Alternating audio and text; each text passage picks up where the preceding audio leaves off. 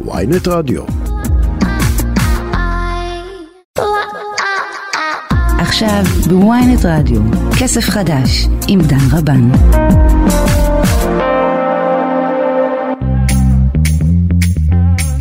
אחר צהריים טובים וברוכים הבאים לכסף חדש, הרצועה הכלכלית של ynet רדיו. עורכת התוכנית שלנו היום היא שקד אילת, הטכנאי שלנו הוא חגי בן עמי ואני דן רבן. היום נדבר איך לא על הבחירות שהתקיימו מחר בפעם השלושת אלפים בשנה האחרונה.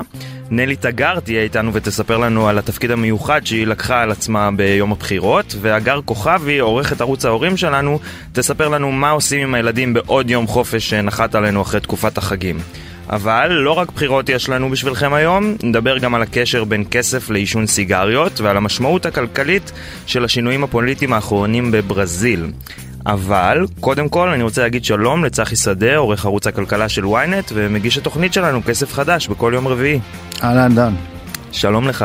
אז אה, עדכון מחיר הדלק נדחה בגלל יום הבחירות והוא יעלה בתשעה אגורות ביום רביעי. נכון, יעלה בתשע אגורות ביום uh, שלישי בלילה. בין, שלישי בלילה. בלילה שבין שלישי לרביעי. בעצם אתה ו... הבן אדם היחיד, כולל uh, משרד האנרגיה, ככה נדמה, שיודע להסביר את המנגנון החדש של חישוב uh, מחיר הדלק. אז כן, המנגנון הזה, קודם כל אתה צודק, נכון, אני האדם היחיד. דבר שני, uh, סתם, אני צוחק, אבל uh, גם uh, מנהל רשות המיסים יודע. Uh, המנגנון הזה הוא, היא, אמור להיגמר בחודש הקרוב ומה שהוא אומר בעצם מה שניסו לעשות זה לגדר פחות או יותר את, ה, את העלייה או את הירידה של מחיר הדלק בזה שהפחתת המס תשתנה בהתאם למחיר. מה זה אומר? לא ניכנס לדקויות, אבל המצב הנוכחי היה שמחיר הדלק בעצם היה אמור לעלות בשני לנובמבר, הוא היה אמור לעלות ב-32 אגורות. זאת אומרת בגלל מחיר הנפט שעלה והדולר שהתחזק אז המחיר האובייקטיבי היה אמור להיות ב-32 אגורות כשהמחיר הקודם שלנו היה 6.37 ובעצם מה שקרה שבגלל שהייתה עלייה כזאת גדולה אז ההפחתה של המס על הדלק לפי הצו הזה של רשות המיסים עלתה לשקל שלם. היא הייתה קודם 77 אגורות בחודש הקודם היא עלתה לשקל שלם וזה אומר שבעצם קוזז לנו חלק קוזזה לנו חלק מהעלייה ולכן זה המחיר יעלה רק בתשע אגורות. בוא נסביר שנייה איך, איך זה מחושב באמת כל חודש מחושב לנו מחדש מחיר הדלק יש לנו חמישה זהו. ימים האחרונים בחודש נכון שלפיהם מחשבים את המחיר החדש. נכון זה בדיוק מה שקורה מחשבים את זה לפי באמת אה, אה, מחיר הנפט בעולם ושער אה, הדולר זה מה שמשפיע על החישוב שעושים במשרד האנרגיה. וזהו והחישוב שעושים, במשרד, שעושים במשרד המיסים התחיל בעצם מהצו שחתמו עליו בסוף אוגוסט שחתם עליו אה, שר האוצר. עכשיו העניין הוא אבל שבעצם מה שזה אומר שנכון לעכשיו המחיר שיהיה לנו בשני נובמבר אם לא הייתה הפחתה במס אה, במס הבלו המחיר היה אמור להיות 7.46 שכולנו מבינים כמה זה אה, משמעותי וזה לכולם אבל לפי הצו הזה באמצע החודש זאת אומרת ב-15 בנובמבר נגמר עניין ההפחתה של השקל ועוברים להפחתה של חצי שקל עד סוף החודש. שזה אומר שבעצם כרגע, נכון לעכשיו, אם לא יהיה שינוי, זאת אומרת אם לא ישנו את זה במשרד האוצר וברשות המיסים, המחיר יעלה בעוד חצי שקל באמצע החודש. למה שזה יקרה בעצם? למה, למה שהמס ישתנה באמצע החודש? אוקיי, אז מה שהם עשו בעצם זה בגלל הבחירות כמובן, אה, אירוע אה, שדיברת עליו קודם והוא מתרחש בדיוק אה, עכשיו, אז היועצים המשפטיים וכולי אמרו אוקיי אנחנו מאשרים לכם להמשיך את המנגנון הזה עד אמצע נובמבר, אחרי זה כבר יהיו בחירות, אתם תצטרכו לעשות את הסיפור הזה מחדש ולהחליט האם אתם עושים, האם אתם כן ממשיכים, לא ממשיכים, אנחנו לא מאשרים מעבר לזה, אז מה שהם עשו, הם באמת אמרו עד אמצע החודש זה קיים ואז אז ההפחתה יורדת לחצי שקל זה חלק מהסיכום שהם הגיעו שזה עד סוף נובמבר. אבל המשמעות היא בעצם שחוץ מהעלייה הזאת באמצע החודש בסוף החודש כל ההטבה הזאת כל ההפחתה הזאת של המס מתבטלת לחלוטין והמחיר אמור לעלות בשקל ופלוס החישוב הבא של הדלק. ומה מה בעצם זה אומר לנו? כמה זה באמת משמעותי? זה הרי בסוף, תמיד הוא, אה, אבא שלי היה אומר לנו, אני, אני הולך לתדלק עכשיו כי זה עולה ב-10 אגורות בחצות. כמה זה באמת משמעותי? אז זהו, על ה-9-10 אגורות, 9-10 אגורות האלה שזה משתנה זה לא משמעותי, אבל שקל בהחלט זה כן. אה, אנשים מתדלקים, אה, בוא נגיד טנק מלא בין 40 ל-50 ליטר, יש רכבים גדולים שזה כבר 60-70 ליטר, מתדלקים פעם בשבוע. הדבר הזה יכול להגיע למאות שקלים בשנה וגם אה, ליותר, גם לאלפים. תלוי למי, וכמובן שזה גם משפיע על כל שאר הדברים, הרי העלויות של הדלק עולות, אז עלויות של מוצרים אחרים יכולים לעלות בגלל העלויות של ההובלה שעולות וכולי. עכשיו, וכל זה קשור גם, כמובן, לאינפלציה. אם המחיר של הדלק יעלה בשקל בחוד, בחודש הבא, הדבר הזה משפיע ישירות על האינפלציה שתקפוץ גם כן, כי זה אחד הדברים שעשו כדי לרסן את האינפלציה. כמובן שזה גם עולה כסף למדינה. להוריד את ההטבה הזו של המס. ואם כבר הגענו לאינפלציה, היום האינפלציה באיחוד האירופי זינקה לשיא היסטורי של 10.7 אחוזים. מה, מה קרה? מה גרם לזה? אז זה שוב העניין של העלייה אה, של מחירי האנרגיה וזה קשור לדלק גם בעניין שלנו כי חשוב להגיד שהמחיר של האנרגיה ושל הדלק באירופה כרגע הרבה יותר גבוה ממה שאצלנו. זאת כן, אומרת בטח אחרי ההפחתה הזאת. הסיפור זה לא הגז יותר מהדלק? זה נכון זה גם הגז אני אומר מבחינת אנרגיה בכלל ברגע שהגז מתייקר כל שאר הדברים וכל השוק הזה עולה. אז זה מה שקרה שם ואגב זה היה הרבה יותר מהתחזיות שדיברו. דיברו על 10.3 וצריך, וצריך להבין שזה מדובר בקצב האינפלציה הכי גבוה מאז שהוקם האיחוד האירופי. זה מספר שיחייב לחלוטין את הבנק המרכזי האירופי לעוד העלאת ריבית גדולה אחרי שהוא כבר עשה אחת כזאת, הוא כבר החליט על אחת כזאת לפני שבוע של 0.75 אה, אה, אחוז. אה, זה בהחלט ימשיך וזה ישפיע על השווקים, זה אתה יודע יותר טוב ממני אפילו. ומה, יש לנו גם אה, הכרזה על ריבית ביום רביעי בארצות הברית, נכון? גם נכון. שם אנחנו צופים עוד עלייה. נכון, אז שם אה, אנחנו כבר נמצאים באיזשהו מקום, לפי לפחות מה שאנליסטים אומרים ולפי מה שהתחזיות, לקראת הסוף, אבל יש לנו עוד זמן עד הסוף, זאת אומרת, הערכות כרגע שיהיו שהיא תהיה עוד העלאה של 0.75 אחוז ואנליסטים מדברים שבקיץ אנחנו נהיה בריבית של חמישה אחוזים בארצות הברית שזה באמת אה, משהו די משמעותי שמשפיע על הכל. אגב, מה קורה עכשיו בשוק המטח? אנחנו רואים תזוזות בדולר, באירו, איך זה, איך, אז, איך, מה, אז מה הסיפור? בינתיים יחסית מינורי, בינתיים יחסית מינורי, כמובן שבצורה הגיונית, ברגע שהריבית אה, בארצות הברית עולה, הדולר אמור להתחזק. אבל זה לא כל כך קורה, בטח מול השקל, אבל זה לא כל כך קורה אה, בזמן, בפעמים הקודמות, יש דברים אחרים שמשפיעים אה, אה, על השוק. למשל, היום בבוקר בכלל הדולר נחלש, למה? מכיוון שה... שהיו עלייה, לפי, ככה לפחות מסבירים כל מיני אנליסטים, שברגע אה, שהנסדק עולה, שהייתה עלייה ביום אה, שישי של המניות טכנולוגיה, יש הרבה מוסדי, גופים מוסדיים פה בארץ שמשקיעים את הכסף אה, שלנו. בגופים האלה ובעצם יש להם עלייה מבחינת ההיקף ההחזקות הדולריות שלהם ואז הם מקזז, מקזזים את זה ויש ירידה בעצם הם מוכרים כדי לאזן את התיק שלהם. אוקיי, טוב. צחי שדה, עורך ערוץ הכלכלה של ynet ומגיש התוכנית שלנו כסף חדש בכל יום רביעי, תודה רבה לך שהיית איתנו. תודה דן. ולנושא קצת אחר, היום בלילה היה מהפך בברזיל, מנהיג השמאל והנשיא לשעבר, אני מקווה שאני אומר את השם שלו נכון, לולה דה סילבה, אה, ניצח בפער של פחות מ-2% את נשיא הימין המכהן, ז'איר בולסונארו. ההשבעה צפויה להתקיים ב-1 בינואר. צחי רייך, מנהל דסק אמריקות, מנהל אה, סחר חוץ, משרד הכלכלה והתעשייה, שלום לך. שלום, מתן. אה, איך הכהונה של בולסנארו השפיעה על העוני בברזיל עד כה? תשמע, אה, בולסונארו עשה לא מעט אה, תהליכים בשביל לקדם את הכלכלה הברזילאית וגם לפתוח אותה כלפי העולם. היו הרבה מאוד ביקורות לאורך תקופת הקורונה, איך, איך, איך הייתה ההתנהלות הכלכלית לאור המגבלות. אה, אבל בסך הכל, אה, כשמסתכלים על הבחירות הנוכחיות, גם רואים שיש אה, פער די גדול בחלוקה האלקטורלית. אפשר להסתכל על סטייטים שממש צבועים בולסונארו, שזה מאפיין יותר את המדינות מרכז-דרום של ברזיל, ואת הסטייטים שתמכו בצורה מובהקת בלולה, שזה בעיקר צפון-מזרח ברזיל. אוקיי, okay, אבל מה, מה בכל זאת, 13% מהאוכלוסייה בברזיל מתקיים בפחות מחמישה וחצי דולר ביום, איך, איך בולסנארו השפיע על זה ומה לולה מתכוון לעשות, הוא, הוא הרי, אני מניח שהוא רכב על זה בשביל לזכות עכשיו.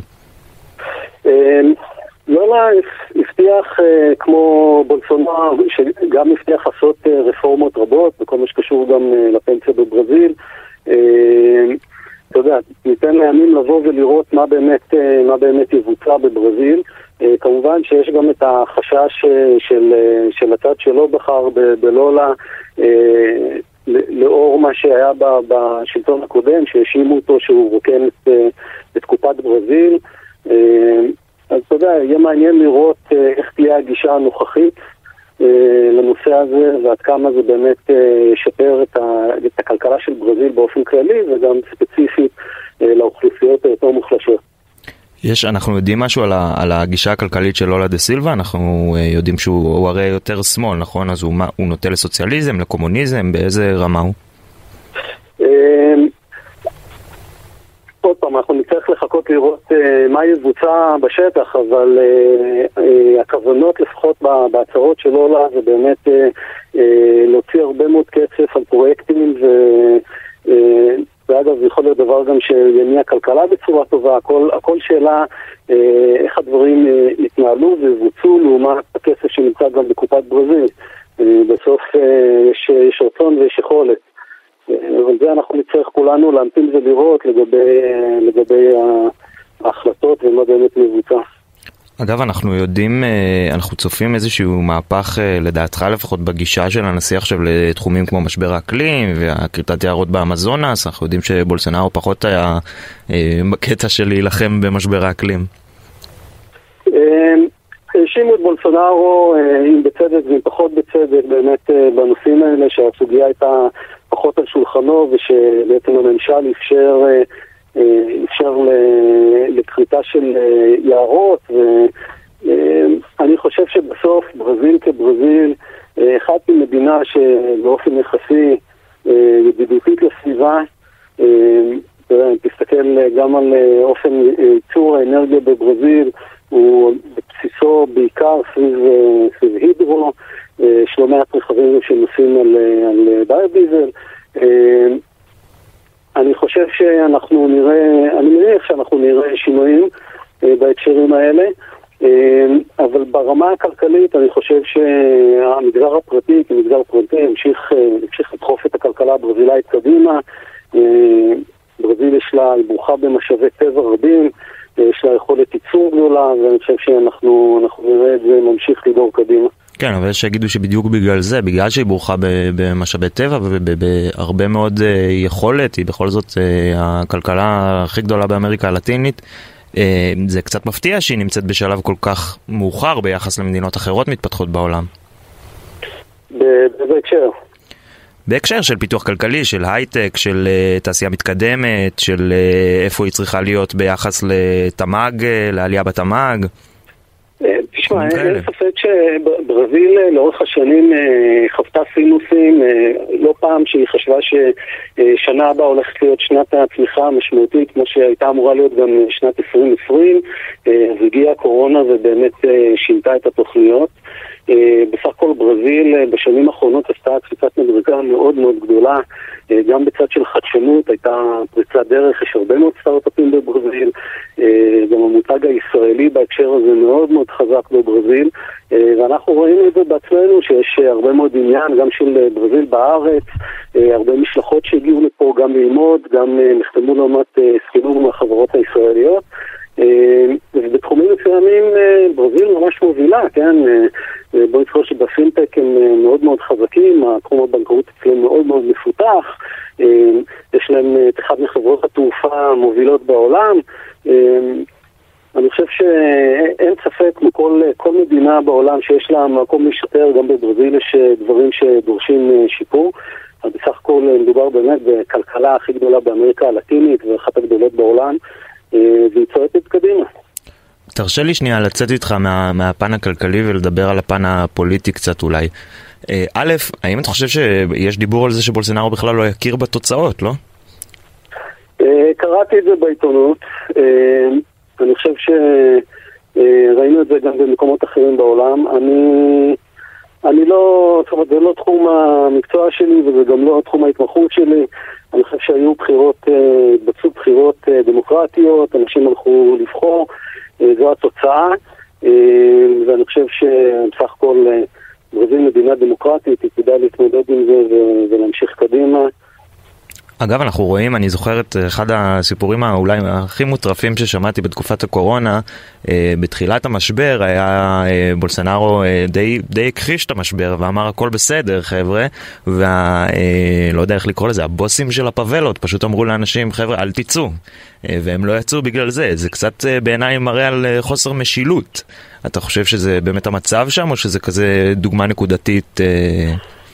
תשמע, אני, האמת שחזרתי, הייתי הנספח אה, כלכלי בסאו פאולו, וחזרתי לארץ לפני חודשיים וחצי, אה, אז ככה שחוויתי את כל התקופה הזו בסאו פאולו, ואני יכול להגיד שנכון שבהתחלה הגישה באופן כללי הייתה אה, להמשיך ביזנס as usual, שאגב, גם על זה אפשר להתווכח האם זה היה נכון או לא, ומה היו המשמעויות הכלכליות לצד החלטה שכזו. בפועל היה שלב מסוים שבאמת אה, תקרא לזה אולי התפכחות או אה, איזשהו שיעור קו עם דברים שאחר כך, שקרו לפני זה במערב, שבעצם התחילו עם סגרים ועם ביגוד חברתי. אני לא חושב שזה הגיע דווקא מהפבלות, אני חושב שגם בסאו ההחלטה לעשות סגר ולהשאיר אנשים בבית דווקא הגיעה מהמושל, מהמושל של סאו אבל אתה יודע, תמיד אפשר לבוא אה, ולטעון אה, לשני הצדדים. בסך הכל אה, ברזיל באמת חוותה את הקורונה בצורה לא פשוטה, היו לא מעט, לא מעט כתוצאה מהמגפה הזו. ולצד זה, היא גם מבחינה כלכלית, שנה שהייתה אמורה להיות שנת צמיחה משמעותית, הפכה להיות לשנת קיטון. אבל אנחנו רואים כבר התאוששות, גם ב-2021 וגם עכשיו ב-2022. אה, הכלכלה שם נמצאת בצמיחה. אה, ומהבחינה הזו אני באמת חושב שיש הרבה מאוד פוטנציאל, יש פוטנציאל לחברות הישראליות אה, בברזיל, ואנחנו גם שם בשביל לעזור ובדיוק בשביל זה. אגב, תספר לנו קצת מה, מה באמת, בתור בן אדם שהיה שם, איך הקורונה באמת השפיעה על הכלכלה הברזילאית באופן ספציפי, מעבר אתה יודע, הסגרים וזה שראינו בכל העולם? אז אנחנו ראינו לא מעט עסקים קטנים ש... שנסגרו בעקבות זה, אני חושב שהיו אה, עשרות אלפים, אפילו אני אגיד מאות אלפים של, אה, של עסקים אה, מיקרו-שמאל, שבעצם לא יכלו לשרוד את, את הקורונה. לצד זה היו חברות שהתחזקו לאורך תקופת הקורונה, אני חושב שגם ראו את זה במקומות אחרים בעולם, זה מאוד, מאוד תלוי ב... ב כן, באופי של העסק. של החברה וב, אה, וגם באיך שחברות הגיבו לתקופת המשבר. אה, ואני חושב שהסימן ש-2021 כבר הייתה שנת צמיחה יפה בברזיל, אה, וגם 2022 מסתמנת ככזו, אני חושב שבסך הכל הם, הם נמצאים על מסלול חיובי והכלכלה בצמיחה. אגב, כמה, כמה משמעותי אה, ב, ב, בחלק מהכלכלה, אני מניח, ב, כמדינה שיש בה יחסית, או לפחות באזורים מסוימים, פשע די אה, אה, צומח נקרא לזה, או, או חלק מרכזי אה, אה, ב, בערים, אז כמה זה משמעותי בתוך הכלכלה הברזילאית, אנחנו יודעים להגיד? אה, אני לא יודע להגיד כמה זה אה, אחוז בתוך הכלכלה הברזילאית, אני חושב ש... אה, הכל הסקטור הפרטי מתנהל, אה, מתנהל בצורה תקינה. אה, אני מניח שגם שיש את המקרים שאתה עליהם גם, גם בעולמות, בעולם תוכן הזה, אבל אני יכול להגיד שבתקופה שאני הייתי בברזיל ובעסקים ש, שהתקיימו בין, בין חברות ישראליות וברזילאיות, אני לא, לא הייתי עד לדברים כאלה. אין ספק שהביטחון האישי בברזיל זה, זה סוגיה, זה סוגיה משמעותית. אה, והיא גם קשורה באופן אה, ישיר, מן הסתם, למצב הסוציו-אקונומי של, אה, של האוכלוסייה. אוקיי, okay, צחי רייך, מנהל דסק אמריקות, מנהל סחר חוץ במשרד הכלכלה והתעשייה, תודה רבה לך שהיית איתנו. תודה.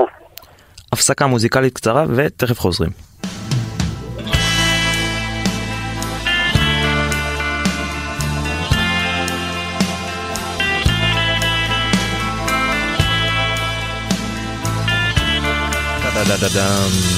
תודה רבה שחזרתם אלינו, אנחנו כסף חדש, אני מתנצל על הבחירה הקלישאתית אבל הייתי חייב. אה, ועכשיו איך לא, נדבר בכל זאת קצת על הבחירות לכנסת ה-25 שהתקיימו מחר, אה, ובשביל לדבר על הנושא הנהדר הזה, ושבכלל ממש לא נמאס לי ממנו כבר ממש ממש, אני רוצה להגיד שלום לשחקנית ולקומיקאית נלי תגר, שלקחה על עצמה תפקיד מיוחד מיום הבחירות הקרוב. שלום לך אה. נלי. קודם כל, שלום, מה נשמע? בסדר גמור, איך את? אתה יודע, השתבח שמו לא ממומן. לא ממומן זה, זה חשוב, השתבח שמו נכון. ממומן זה לא נחשב.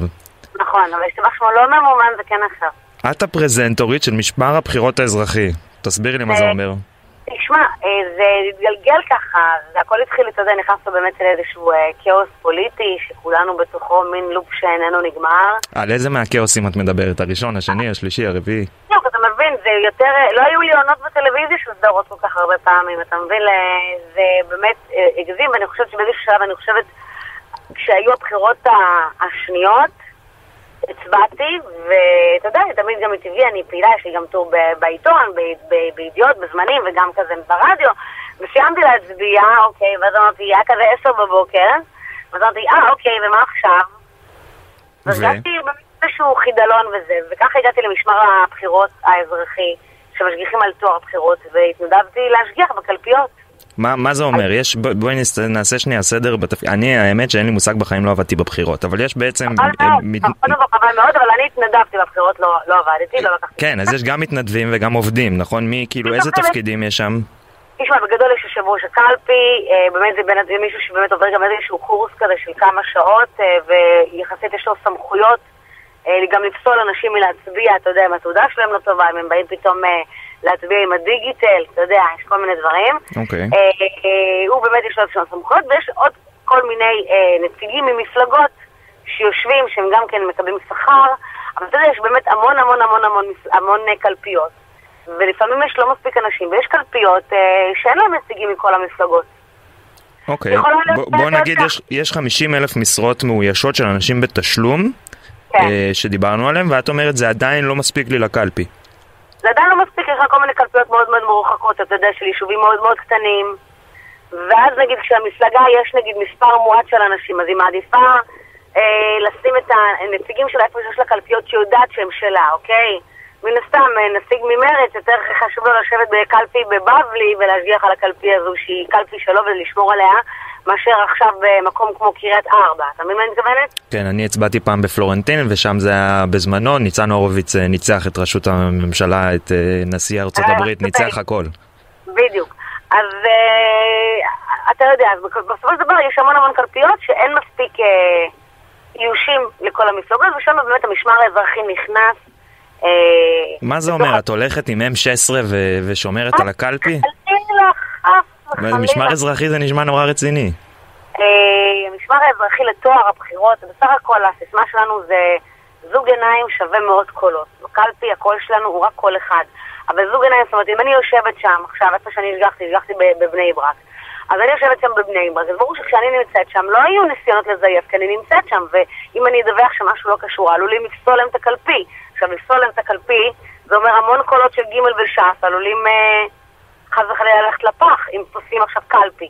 אז, אה, אבל מה מונע, נגיד, אם אין זוג עיניים, נגיד עכשיו נגמר, סוגרים את הקלפי, לסמן עוד איזה עשרה אנשים ולדחוף כמה פתקים, מה מונע? אבל איך אתם מחליטים לאן ללכת? הרי אנחנו יודעים שיש כל מיני קלפיות שלאורך השנים היו בהם אה, בעייתיות, או נגיד את זה ככה, לא יודע, 98 אחוזי הצבעה, כולם היו למפלגה אחת. אתם הולכים דווקא לקלפיות האלה? אני האמת היא הולכת לקלפיות שהן יותר קרובות לאזור המרכז, יש לי כאילו גם אה, ילדים קטנים, וזה יהיה לי קשה להיעדר לכל היום, אבל כן, אני יודעת שיש הרבה אנשים שחשוב להם להיות במגזר הערבי, ויש אנשים שחשוב להם להיות אה, דווקא ביישובים מרוחקים, אתה יודע, אה, יותר בדרום. וכל אחד באמת לפי נטיות ליבו, ואתה מעביר שם איזשהו יום, כאילו אני העברתי איזשהו יום באמת מדהים בבני ברק, גם ככה היום הזה הוא כל כך מותח ורגשי, ולא יודעת, כאילו אני כזה אתחיל את היום באיזה זאנקס נראה לי. זה ופתאום לשבת. איזה רגיון. מכל מיני מפלגות, ואתה יודע, מכל כזה קשר, ולראות, אתה יודע, שבסופו של דבר כולנו בני אדם, כולנו עם אחד, אתה יודע, זה גם מרכך הכל. ואני באופן אישי חושבת שזאת חוויה אמיתית להיות חלק מהתהליך הדמוקרטי, לראות באמת מה המשמעות של כל קול. כשרואים את זה בעיניים, אה, אז אי אפשר אחר כך להגיד לאנשים, מה זה משנה אם אני מצביע או לא מצביע. רואים את זה פיזית, את המשמעות של הקול הזה בקלפי ועוד אחד, ומשעבדים עוד קול ועוד קול ועוד קול, והסטפה הזאת של, של הקולות שולחת בסוף אנשים שמקבלים מאיתנו כסף לייצג אותנו, את אזרחי ישראל, בסוגיות הכי חשובות של תחבורה, של חינוך, של ביטחון, של כל הדברים, ו- ו- ולכן זה חשוב, למרות שזה מייאש מאוד, זה פעם חמישית בשלוש וחצי שנים. אגב, כמה, בין... כמה פעמים עשית את זה כבר? פעם אחת? לא, פעמיים? כן, פעמיים. פעמיים? פעמיים מתוך חמש זה יפה. זה, זה יפה מאוד, זה יפה מאוד. ואת הולכת להיות גם, כן. גם מחר, אני מניח. בעזרת השם, כן. ואיפה היית? בבני ברק. בבני ברק בפעמיים הקודמות?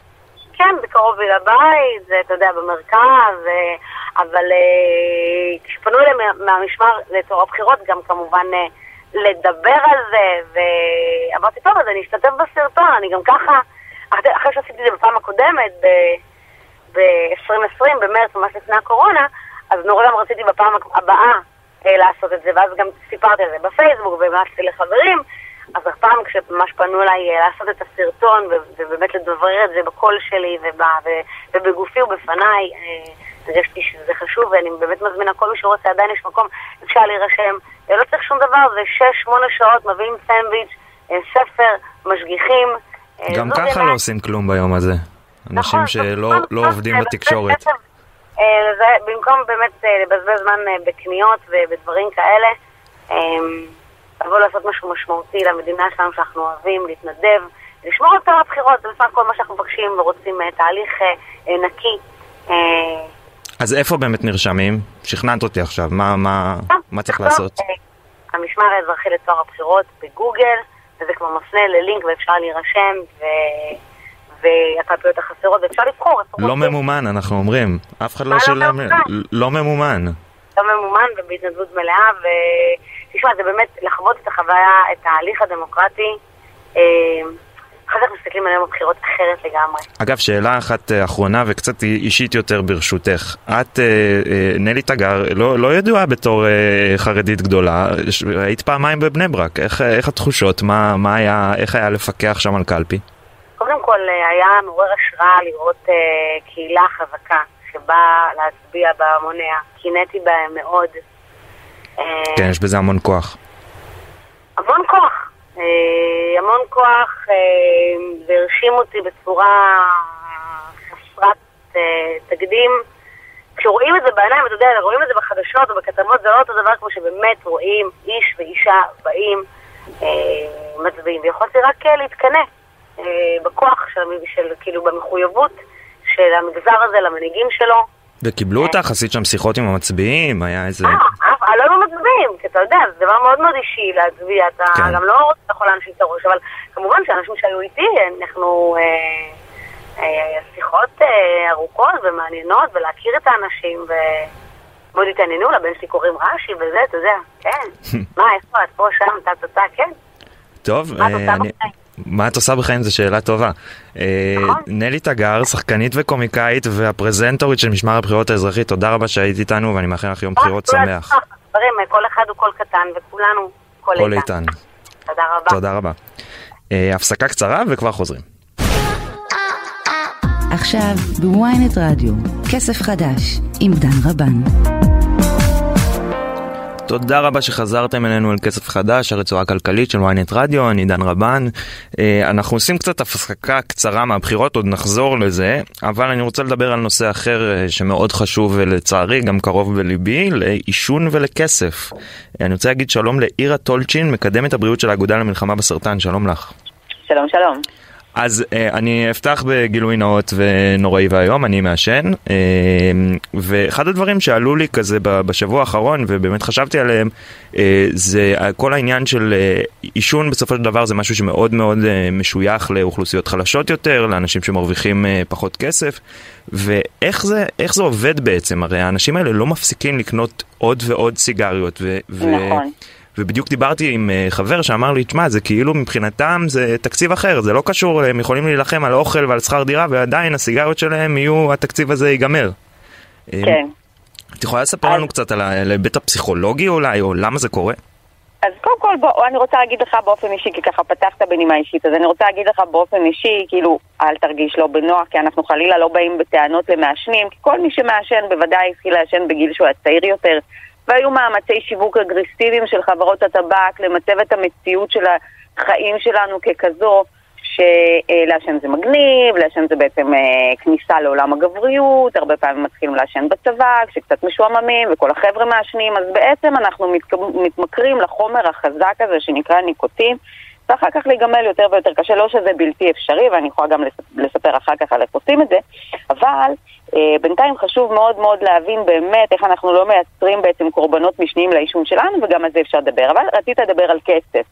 כן, בכל זאת, אה, אה, כן. תוכנית כלכלית. אני קודם כל אסבר לך את האוזן על איך, כמה אתה בעצם מבזבז ביום, על, מבזבז בסיגריות ומה אתה יכול לעשות עם הכסף הזה בעתיד, אוקיי? אם אנחנו מסתכלים על כאילו לא קופסת סיגריות ביום, אבל בשביל זה הבאתי אותך. אבל אתה הזמנת אותי, נכון? בשביל זה הבאתי אותך, נכון. תודה רבה. אז אם אנחנו מסתכלים על קופסת סיגריות ביום, ש... בוא נגיד שאם יש אנשים שמעשנים, ואני מכירה אנשים שעושים את זה, שמעשנים קופסת סיגריות ביום, בוא ניקח מחיר לא מופרך לסיגריות, זה 33 שקלים לקופסה. אנחנו מדברים על 231 שקלים בשבוע, על 990 שקלים בחודש, על 12,045 שקלים בשנה, כאשר אנחנו מדברים על 50 שנה, אנחנו מדברים על נגיד שזה אותו מחיר כל הזמן, ואנחנו ממשיכים עם ההרגל הזה כל הזמן, אנחנו נגיע ל-602 אלף שקלים, 250. כלומר, יכולת לקנות רבע דירה. עזבי את ה-50 שנה, בואי נדבר שנייה על המספר הקודם שנתת לי בשנה, מעל 12 אלף שקל. איך כן, זה הגיוני? מעל 12 אלף שקל, משכורת 13 מה שנקרא. איך זה הגיוני שאנשים שמרוויחים מינימום עדיין עושים את זה, וכאילו זה אפילו לא שיקול? תראה, אנחנו יודעים שיש קשר בין מצב סוציו-אקונומי לעישון, והרבה מחירים הוכיחו את זה, שלא רק מדובר בהרגל שהורג אנשים, הוא, הוא בעצם מקצר את החיים של מעשן בעשר שנים לפחות, זה גם הוכח, אה, הוא גם בעצם מגדיל את הפער, כי... העישון בסופו של דבר קשור למודעות והוא קשור לאיזושהי אוריינות בריאותית. ומה לעשות שהדברים האלה קשורים יותר ויותר להשכלה. ואנחנו יודעים שבמעמדות הסוציו-אקונומיים יותר נמוכים, אנחנו יודעים שיש גם אנשים פחות משכילים. כן, אני חלילה לא רוצה להישמע פה, אתה יודע, כן. איזה מנתחת או חלילה, אבל, אבל זה מה שהנתונים והסטטיסטיקה והמחקרים מראים. זאת אומרת, זה חוסר מודעות. שבעצם, זה לא רק חוסר, גם שבן אדם יודע שזה מזיק לו. זה לא כמו שנדבקת בקורונה, הלכת יומיים, קיבלת שפעת, למחרת אתה כבר שם מסכה. זה לא כזה. אתה מעשן ואתה תראה את ההשפעות של זה בעוד עשר שנים, בעוד עשרים שנה, בעוד שלושים שנה. אתה לא רואה את ההשפעה המיידית, וגם אתה רואה אותה, אתה כבר כל כך מכור, שכבר קשה לך ל- ל- להתפנות, למרות, להתפנות ל- לטפל בעצמך. למרות שהיום, גם אנשים קשי יום שעובדים המון המון שעות ב- ביום, וקשה להם להתפנות לעצמם, יש שם מוקדי גמילה שהם נותנים מסגרות אחרות. זה לא שאתה עכשיו חייב ללכת לכפר נופש לשבועיים ולהתנתק מכל העולם. יש ייעוצ, ייעוצ, ייעוצים של משרד הבריאות למשל, יש מוקד לגמילה מעישון שאתה מתקשר והוא חינמי והוא לכל חבר, לחברי כל קופות החולים ונותנים לך יועץ לשלושה חודשים שמלווה אותך טלפונית, מה אתה צריך לעשות בכל כן, שלב? יכול להיות שמעבר זה... ל, ל, לדבר כן. הזה שהוא, אה, שהוא המודעות, יכול להיות שכאילו כשאומרים לי אוקיי אוכלוסייה חלשה מעשנת, אז אני כן. כאילו הדבר הראשון שעולה בראש זה ברור שהם מעשנים, הם אוכלוסייה חלשה, הם צריכים את השבע דקות הפסקה האלה שנייה לשכוח מהחיים ולעשן סיגריה, זה כאילו הסיבה הכי, הכי פשוטה בעיניי, יש מצב שזה חלק מהעניין? שזה איזשהו מפלט?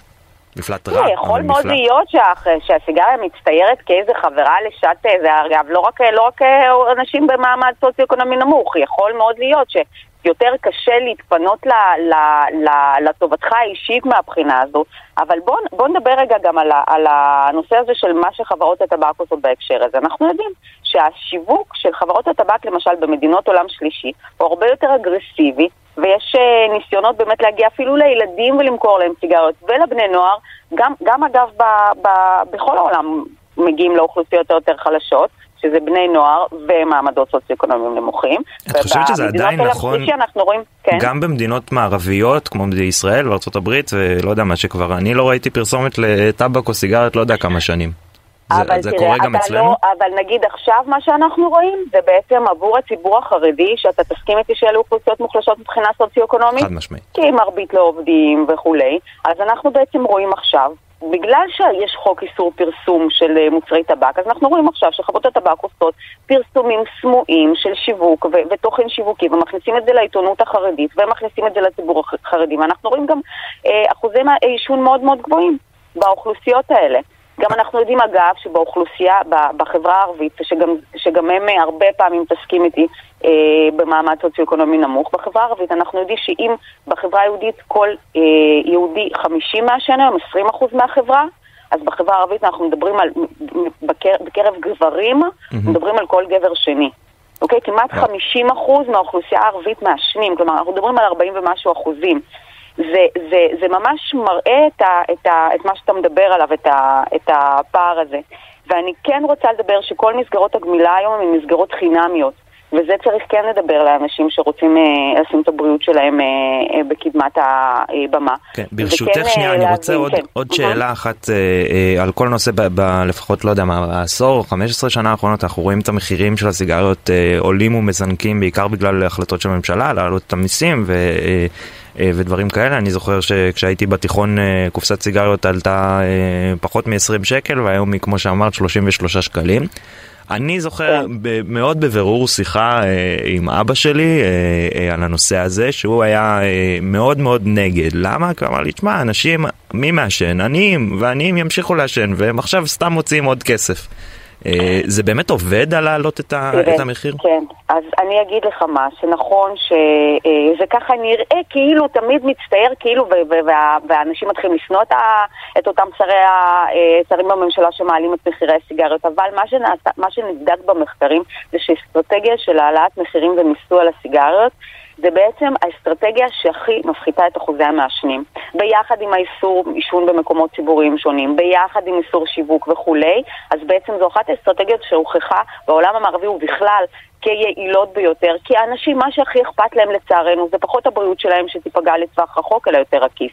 ואם בסופו של דבר בן אדם מחליט להפסיק לעשן, זה הרבה פעמים בגלל מה שזה עולה לו. השאלה אם נכון יש פילוח כן. בתוך המחקרים האלה, אני מאמין שזה, מפס... שזה גורם פחות לעישון בקרב ילדים בני 16 שלא הצליחו לגרד עוד עשרה שקלים. השאלה האם הבן אדם בן 40, 50, 60 שעובד במפעל 12 אה, שעות ביום, האם הוא באמת יפסיק לעשן כי הסיגרות שלו עולות עכשיו 2 שקלים יותר? אני לא יודעת לדבר איתך ברמת הפרט, אבל ברמת התחקיר ומחקר שנעשה ברמה, ברמה החברתית, זה כן הוכח כיעיל בכל הגילאים. זה מפחית.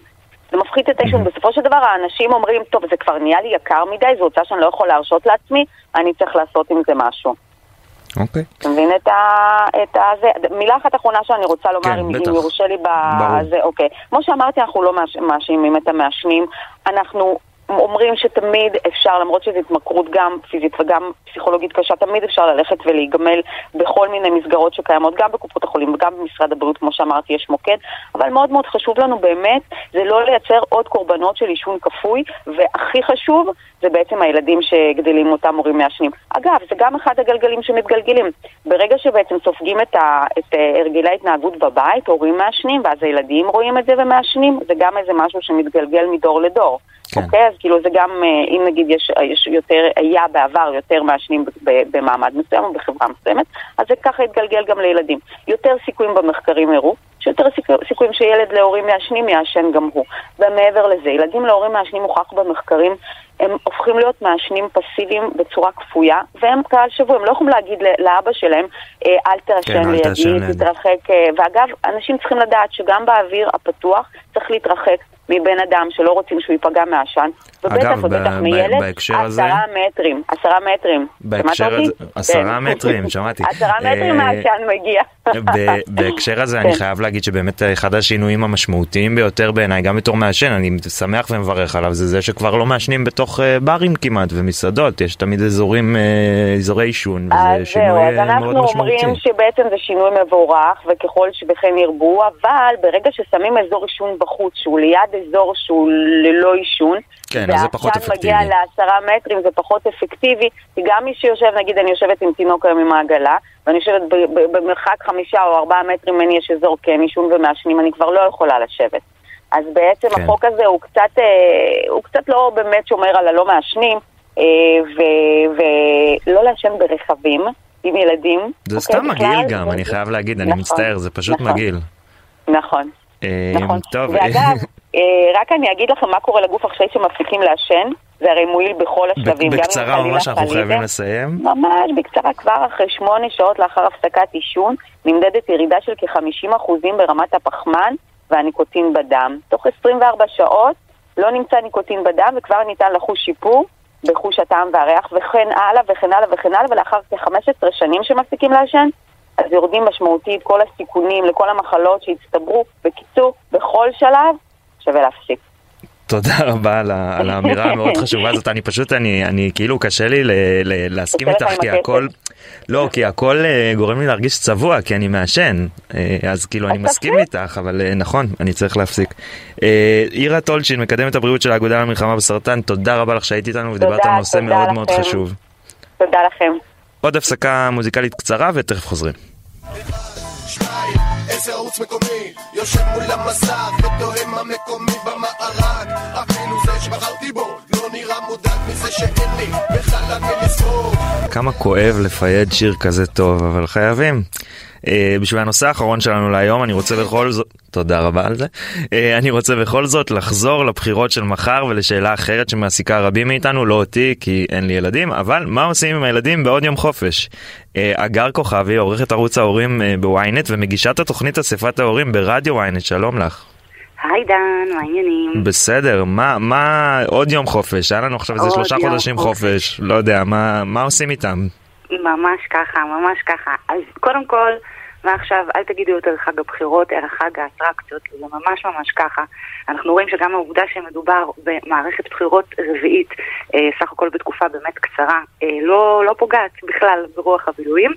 מצד שני, כמו שאמרת, הילדים לא לומדים, ההורים בבית, אז כאילו, מה נעשה? כן. ככל הנראה זה ווין ווין שכזה.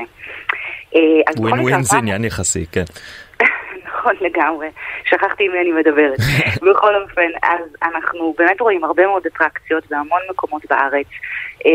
ניימית, uh, uh, מסלולי טיול בטבע, סיורים באתרי מורשת, הפנינג uh, בקניונים, הצגות, סדנאות. לא מעט מקומות מציעים לנו את אותם בילויים משפחתיים.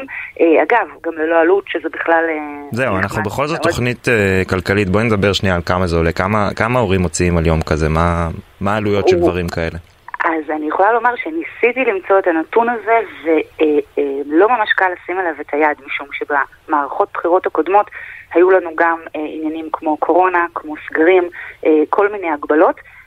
אז אני חושבת שזו באמת מערכת בחירות ככה שראשונה מזה האחרונות שהכל פתוח והורים באמת בבית ויכולים ללכת לאן שהם רוצים באופן ממש ממש חופשי, אבל אני כן אוכל לספר על כמה אירועים אה, שהם ללא עלות, שהכניסה אליהם היא בחינם. ללא אה, עלות אנחנו אוהבים. מאוד, אז ככה, אז למשל, בקניונים, מי שככה אוהב את הקונספט ואת הפורמט, יש המון המון הפנינג גים, אה, בחסויות העיריות השונות יש גם פעילויות אה, בערים, למשל, פארק כפר סבא, שמעיפים שם, יעיפו שם עפיפונים, או פסטיבל מוזיקלי בנתניה. אגב, אני אה, חייב שנייה להעיר על זה, בקניונים, נכון, זה ללא תשלום, אבל המטרה היא שתבואו לקניונים ותקנו, אז תשימו לב לזה. זה מאוד מאוד חשוב והרבה הורים לא, אה, כאילו זה ב-back of their mind איזה יופי, אה, הקניון עושה לנו פעילות, לא, המטרה היא שתבוא ותוציא כסף בקניון. זה הרעיון. לא נותר לי אלא להסכים. זה באמת, אה, זה אבל באמת... אבל פארק כפר סבא נשמע טוב, מה עושים בכפר סבא? מעיפים עפיפונים? בכפר סבא למשל מעיפים עפיפונים, יש עפיפוניאדה, אה, שזה באמת אה, נחמד, אמורות להיות... בתור כפר סבאי גאה, אני שמח. מאוד לשמוע. גם אני. באמת? כן. לא ידענו, הנה גילינו בשידור. ממש ככה. אז אחלה עיר, ומה עוד יש? ככה, דברים שהם די שווים, קודם כל יש לנו כניסה חופשית מחר למוזיאון תל אביב, שזה לגמרי שווה.